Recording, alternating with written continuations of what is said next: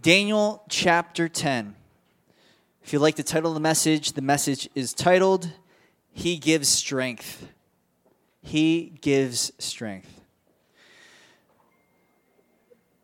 So, hopefully, you're going to take some of those New Year's resolutions and really prayerfully think about what you can change for next year.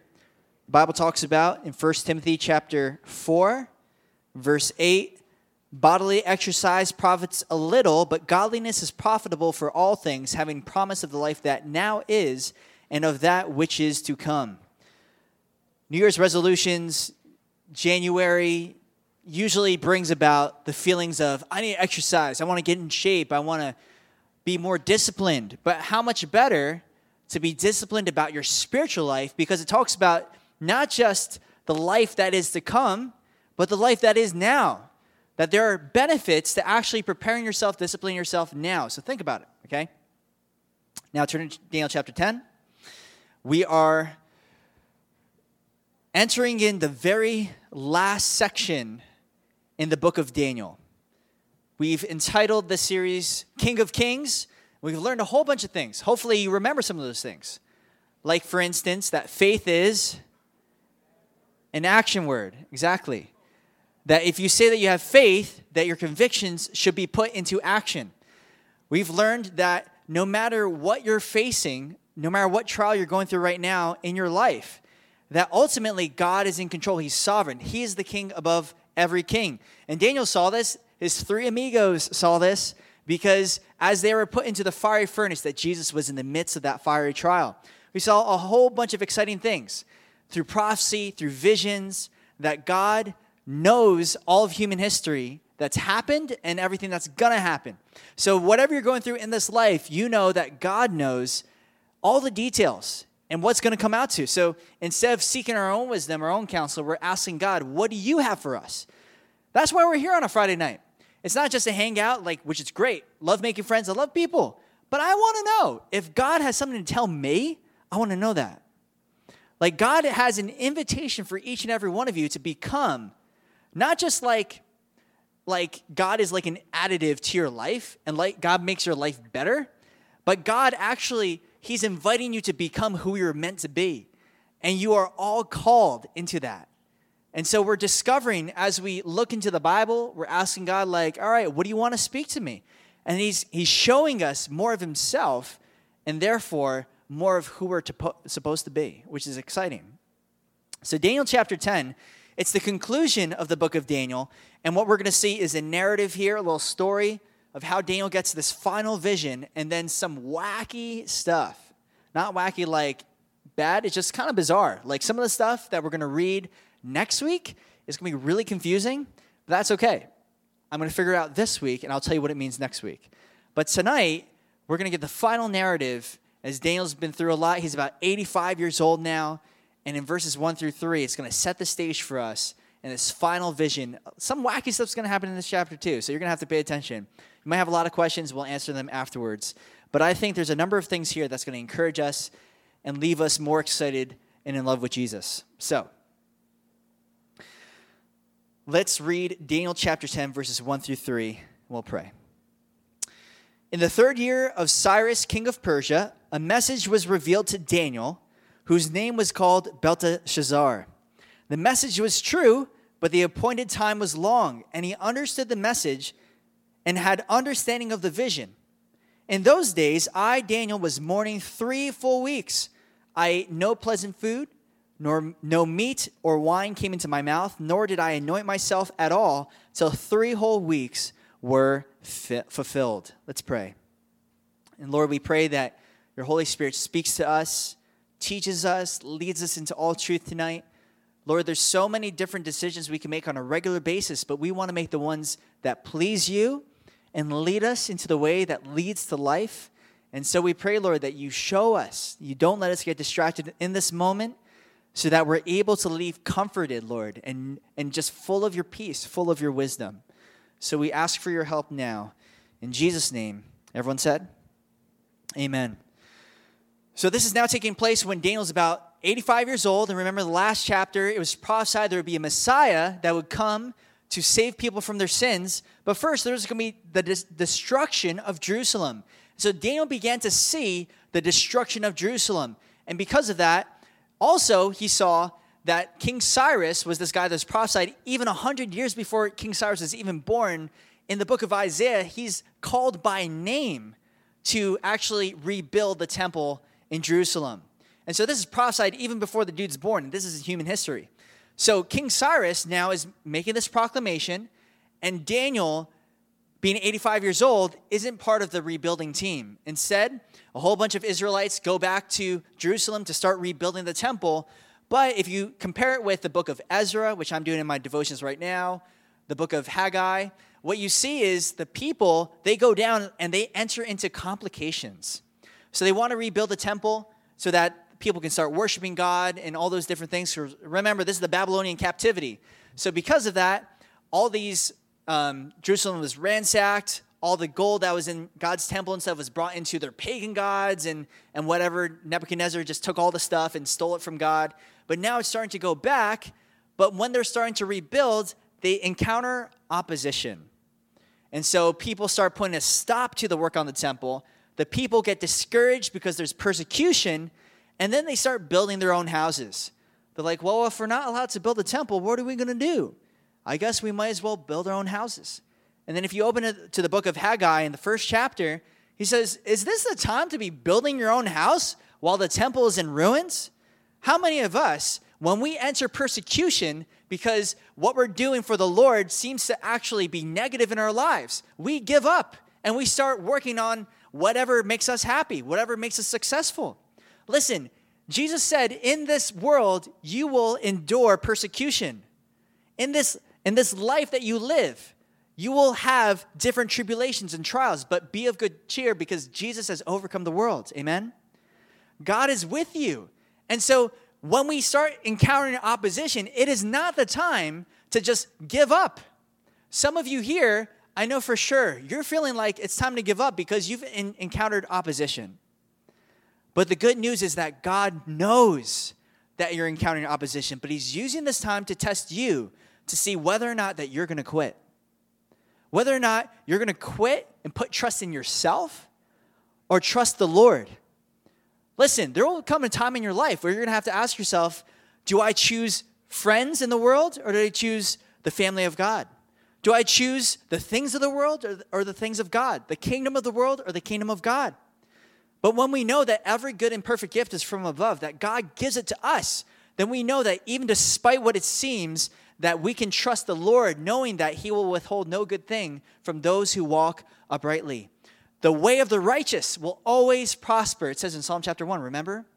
But the way of the wicked will always lead to destruction. It's wisdom. It's if God is real and God has told us the way to live life, then we know if we seek Him, in his right hand are, are is joy and, and pleasures forevermore. And to actually depart from his ways will only lead to more suffering and more death. Listen, if your goals do not include God, you're going to be in trouble. And so this is what was happening with the people of Israel. They were getting discouraged. Haggai tells them, like, hey, listen, you, you take care of God's house, he's going to take care of your business. This is what Jesus said, right? Seek first the kingdom of God and his righteousness, and everything else is going to be added unto you. Super simple.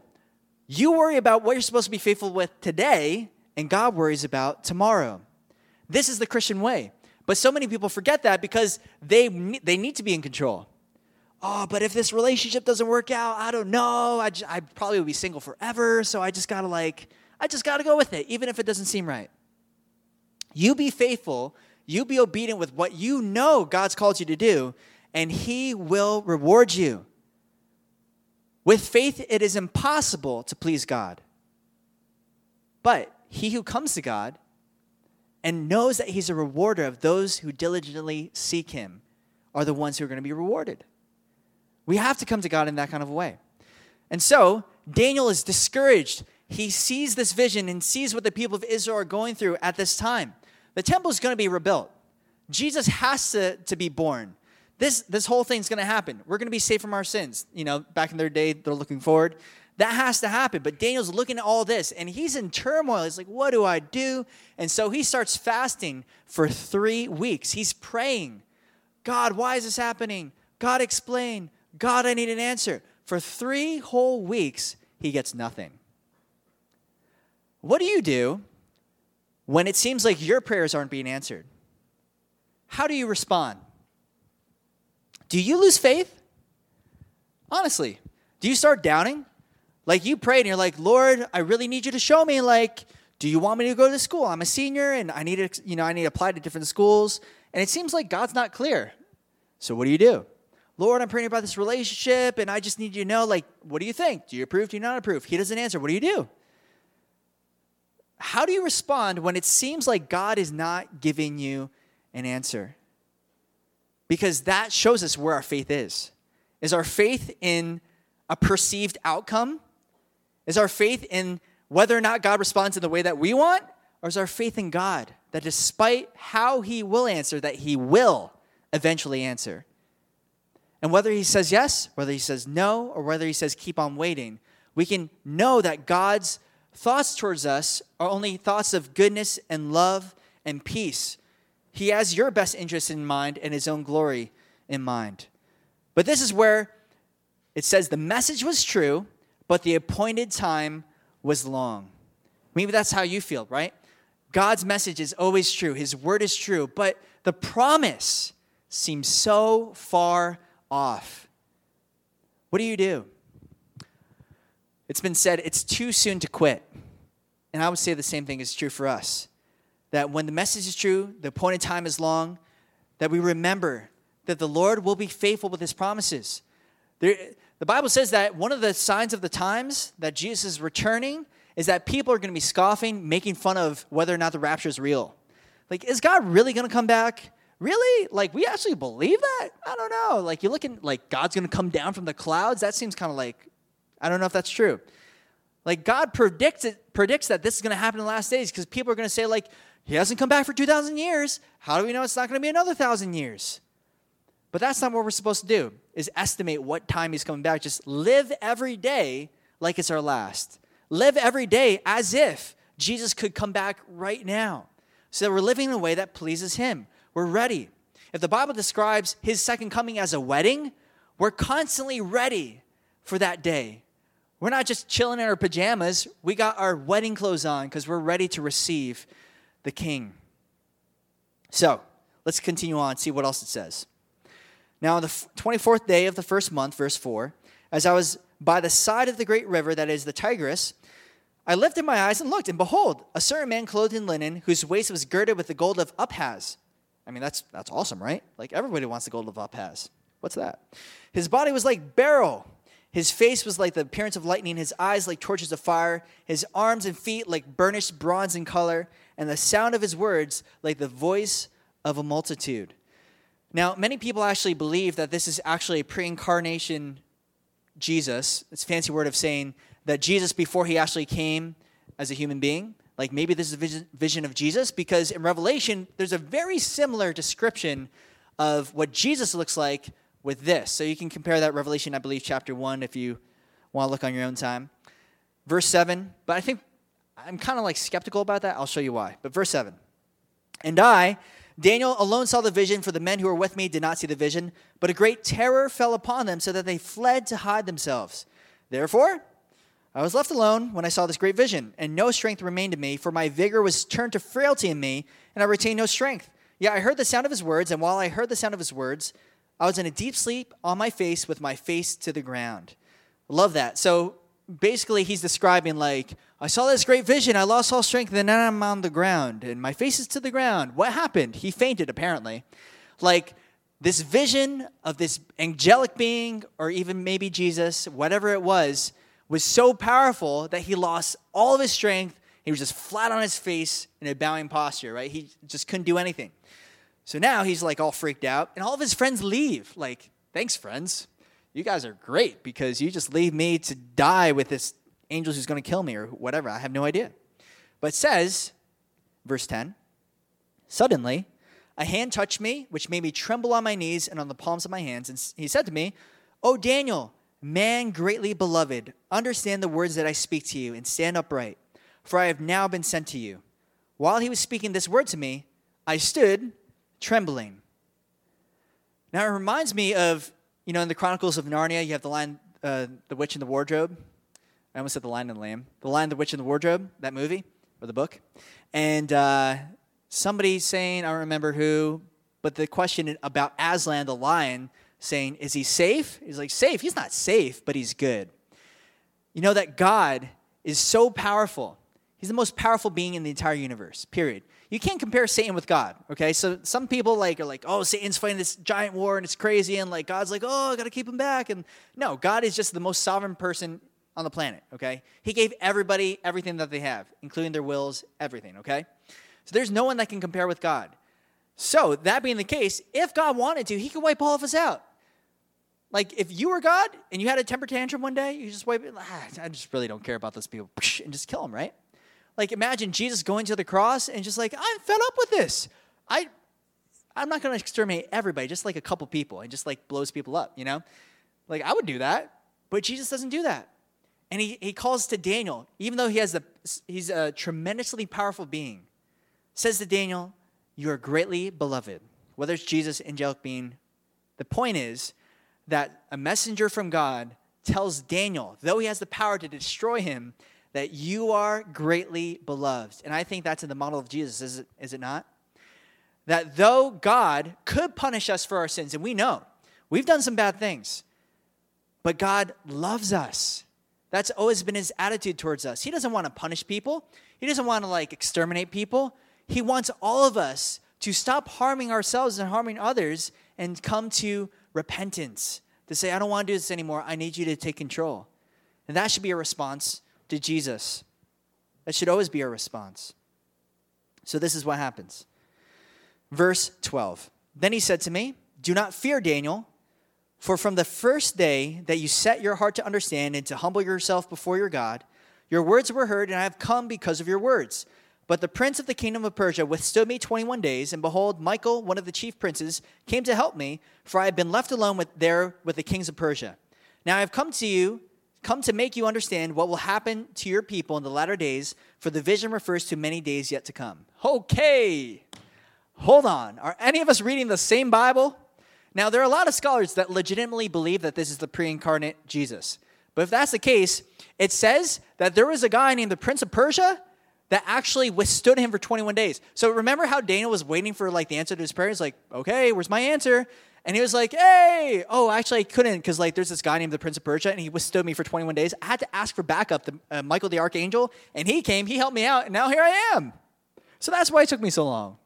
And all of us are like, yes, that makes sense. Let's move on. Like, what the heck? That that's crazy, right? Like some of the things in the Bible, it should make you like put question marks all over it, okay? That's how I feel sometimes. And some of the most basic teachings in the Bible, it's like I've read that all the time, like growing up and stuff, and you look at that a little bit closer and like, that's kind of crazy. I never saw that was there. Like this might trip you out, and this is like totally a tangent, but that's okay. There's like a verse, I think it's in Ezekiel, where it talks about like God is like really mad at the witches that like hunt for souls and keeps them in their sleeves. Like, look that up. It's bonkers. Like, what does that even mean? And you look at the commentaries and stuff, like, we have no idea what this means. And so, like some of the stuff in the Bible, I think we should actually wrestle with and sit down. And it's okay. It's okay to have doubts. It's okay to look at stuff and be really confused. Because sometimes when it's your own question and you put down your own answer next to it, then you feel like, wow, this is something that I saw and I got an answer. And so that when someone has a similar question, you can answer it because you've had the same question yourself. So, anyway, that's a long way of saying, don't really know what that means. But that sounds pretty cool, right? Okay, so this is what I think this is what, why I think it's not Jesus, because Jesus doesn't like fight with people, he just wins. And it seems like there was this thing called the Prince of Persia, which we know is not an actual person. The Prince of Persia is a demon or some kind of satanic being or satanic angelic being or whatever, because angels don't fight against humans. That doesn't make any sense. Like, imagine an angel's like, oh, yeah, this guy's really strong and he fought me off. That, that doesn't work that way. Most likely, and this is going to really trip you out, okay? So, like, think about this. And if you want to pay attention, that's fine, but this, like, trip me out. So, apparently, just as Michael the archangel and there's different angels that are kind of assigned different regions, apparently Satan does that too, where he takes certain, like, satanic beings or demonic beings and he puts them over different regions and makes them, like, kind of like in control of certain areas. So that's why he's the prince of Persia. So really weird to think about like maybe like over America there's like a demonic entity that is responsible for deceiving everybody maybe for materialism or maybe to worship a certain aspect of idolatry, who knows? But this is what it seems like at least in this passage. So whoever this angelic being is, though he's enormously powerful, he was withstood by the prince of Persia, who is a demonic being, and then he had to call for backup. Michael comes, helps him out, and he's like, Here I am. And he helps him out again and gives him the message, which is great. Leaves us a lot of questions. But I think there's a couple takeaways that's, that's really easy for us to, to see. The first one is this there is a real spiritual battle going on every day. A real spiritual battle going on every single day. We may not see it, but if we had eyes to see what's going on on a regular basis and we actually called it out, I think it would save us from a lot of anguish and iniquity, maybe like even sin itself, you know, to be able to, to look at certain temptations and say, there's actually a demonic presence behind this. You know, like when you feel tempted on certain days versus others, like, why the heck do I have these thoughts?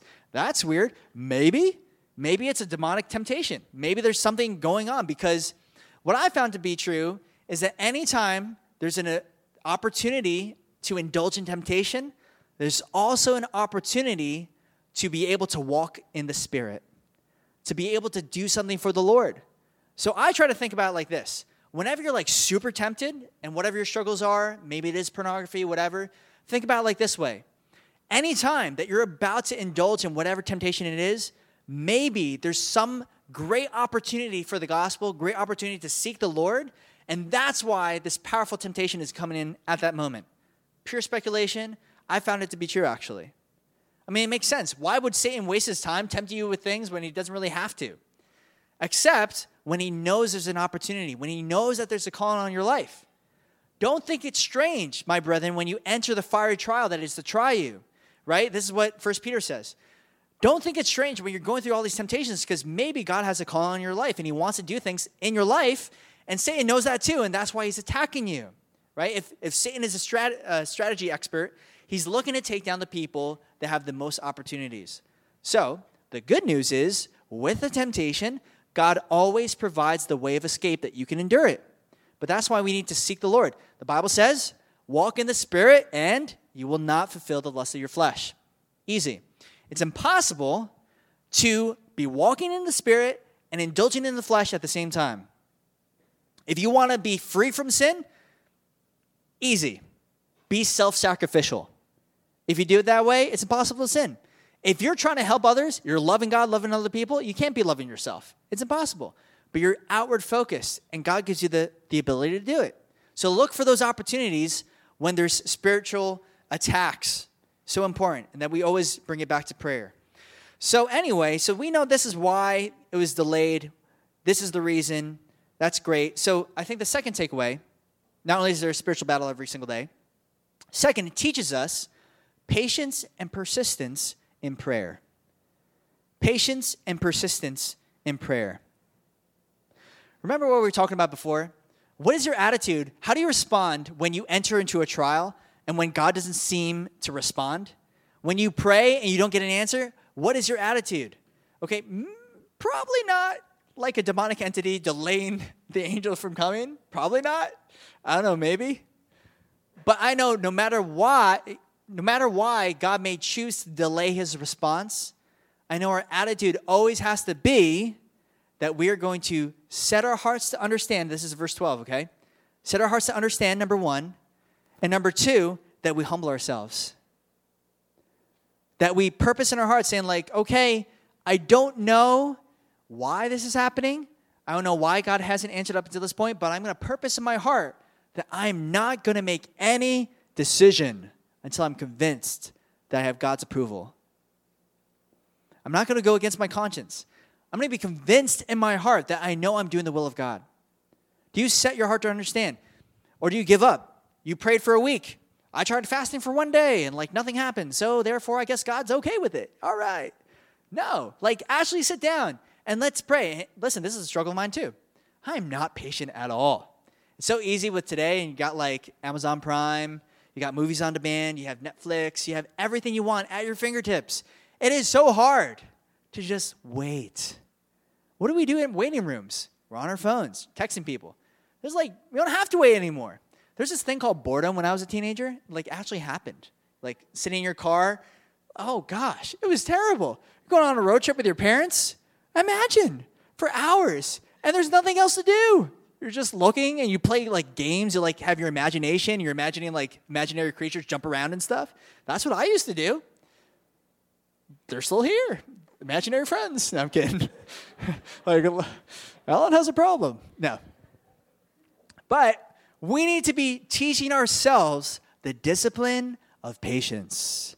It's a fruit of the Spirit, is it not? Of joy, peace, and patience. Yes, it is. I have to check. Oh, almost misquoted the Bible. Okay. It is fruit of the Spirit. To learn how to be patient, so important. So, patience in prayer means I love this acronym. It's super corny, super cheesy, but it's always worked. It's stuck in my head for like 10 years. Maybe you've heard it before. Push. Have you heard that before? What's that stand for? Oh, no one knows this. Great. I made this up 10 years ago. No, I'm kidding. Push is pray until something happens. Pray until something happens. Man, I can't believe you've never heard that. Okay. Anybody hear that before? Anybody? My goodness, that's crazy. Okay.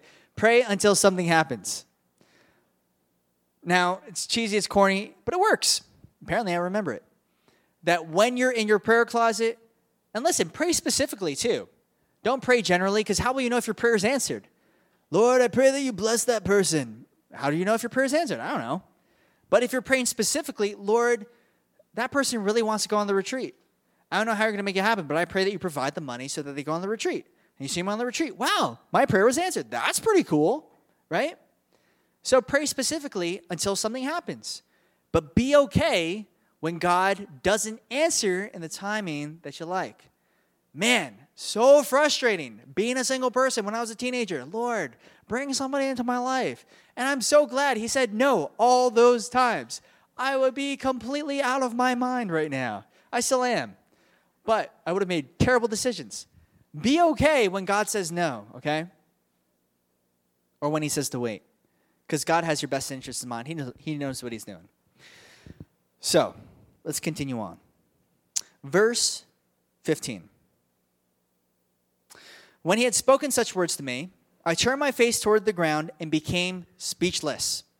And suddenly, one having the likeness of the sons of men touched my lips. Then I opened my mouth and spoke, saying to him who stood before me, My Lord, because of the vision, my sorrows have overwhelmed me, and I have retained no strength. For how can this servant of my Lord talk with you, my Lord? As for me, no strength remains in me now, nor is any breath left in me. Then again, the one having the likeness of a man touched me and strengthened me. And he said, O man, greatly beloved, fear not. Peace be to you. Be strong. Yes, be strong. So when he spoke to me, I was strengthened and said, Let my Lord speak, for you have strengthened me. Underline that in your Bible if you can. And it's not like weird to do that. Let my Lord speak, for you have strengthened me. Your last takeaway for tonight is this God gives strength to those who have none. God gives strength to those who have none. Man, I need that word. I don't know about you, but there are times that I am so discouraged. I can point to times in my life where I wanted to give up on everything. I want to give up. Times in my life where I thought I would never be good at anything. Times in my life I felt like inadequate, couldn't make eye contact with certain people because I just had no confidence at all in who I was. But at those times where you feel like you have no strength, there's good news that God can strengthen you. All you need is a touch from Jesus. Is there anyone here tonight? You don't have to raise your hand. Is there anyone here tonight? Everyone look up here. Anyone here that needs a touch from Jesus?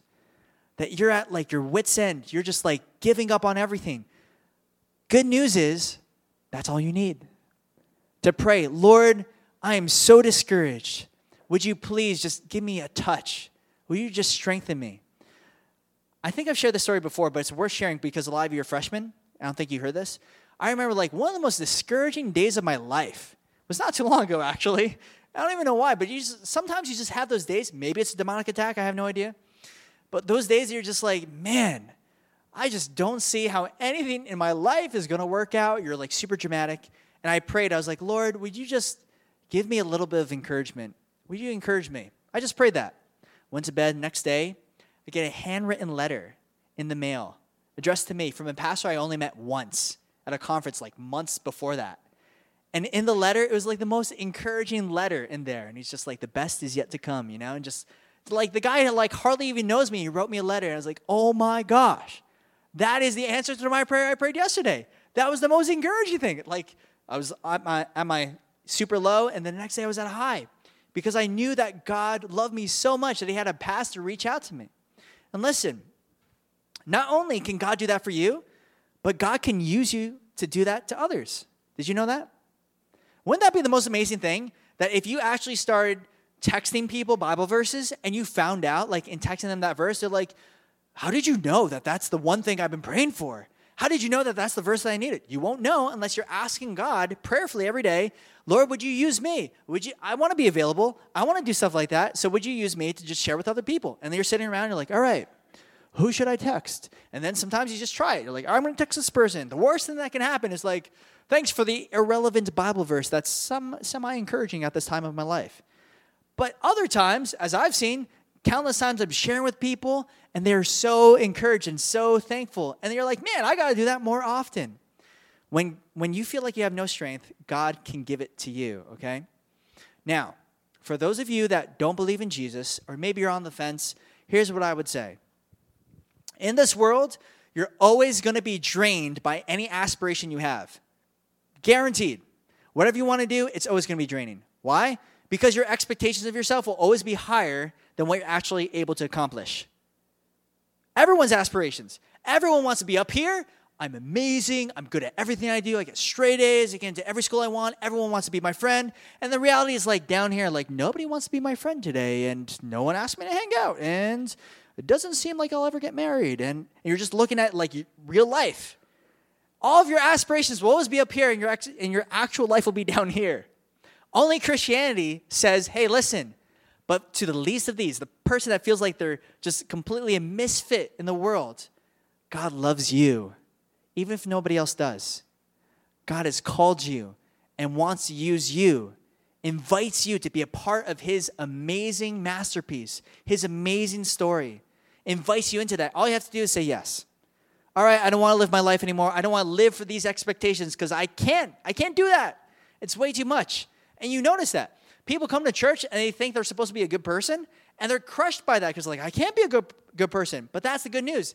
All of us are bad people. We all recognize it, and we're just looking at Jesus and what he did on the cross and saying, That's what I need. I need you to do that for me.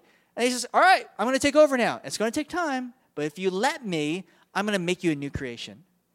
And so we should not be surprised when there's drama, when people do all kinds of weird things in church because we're all broken people. We're all messed up. We all do bad things.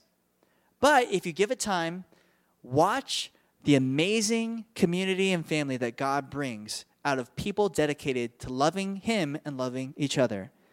Imagine the friendships you can have and the depth of relationships where no matter what's happened in your life, no matter how much hurt you've caused each other, that actually you've forgiven each other. And because you love each other, you've gone past it. And you're like, we've been friends for 25 years. Because here's, here's reality, okay? If it doesn't happen in church, it's going to happen in your marriage. You think you're going to get married and never have an argument? You're never going to hurt each other? You are living in a false reality, ladies and gentlemen. This happens. Or so I hear. I don't know. I'm not married. But I think. Ask married people. There's married people here. The point is that you will in this life hurt each other. But imagine if the Christian community was one that you actually said, you know what? I get it. I don't they had a bad day. We all have bad days. Let's love each other. Let's forgive each other.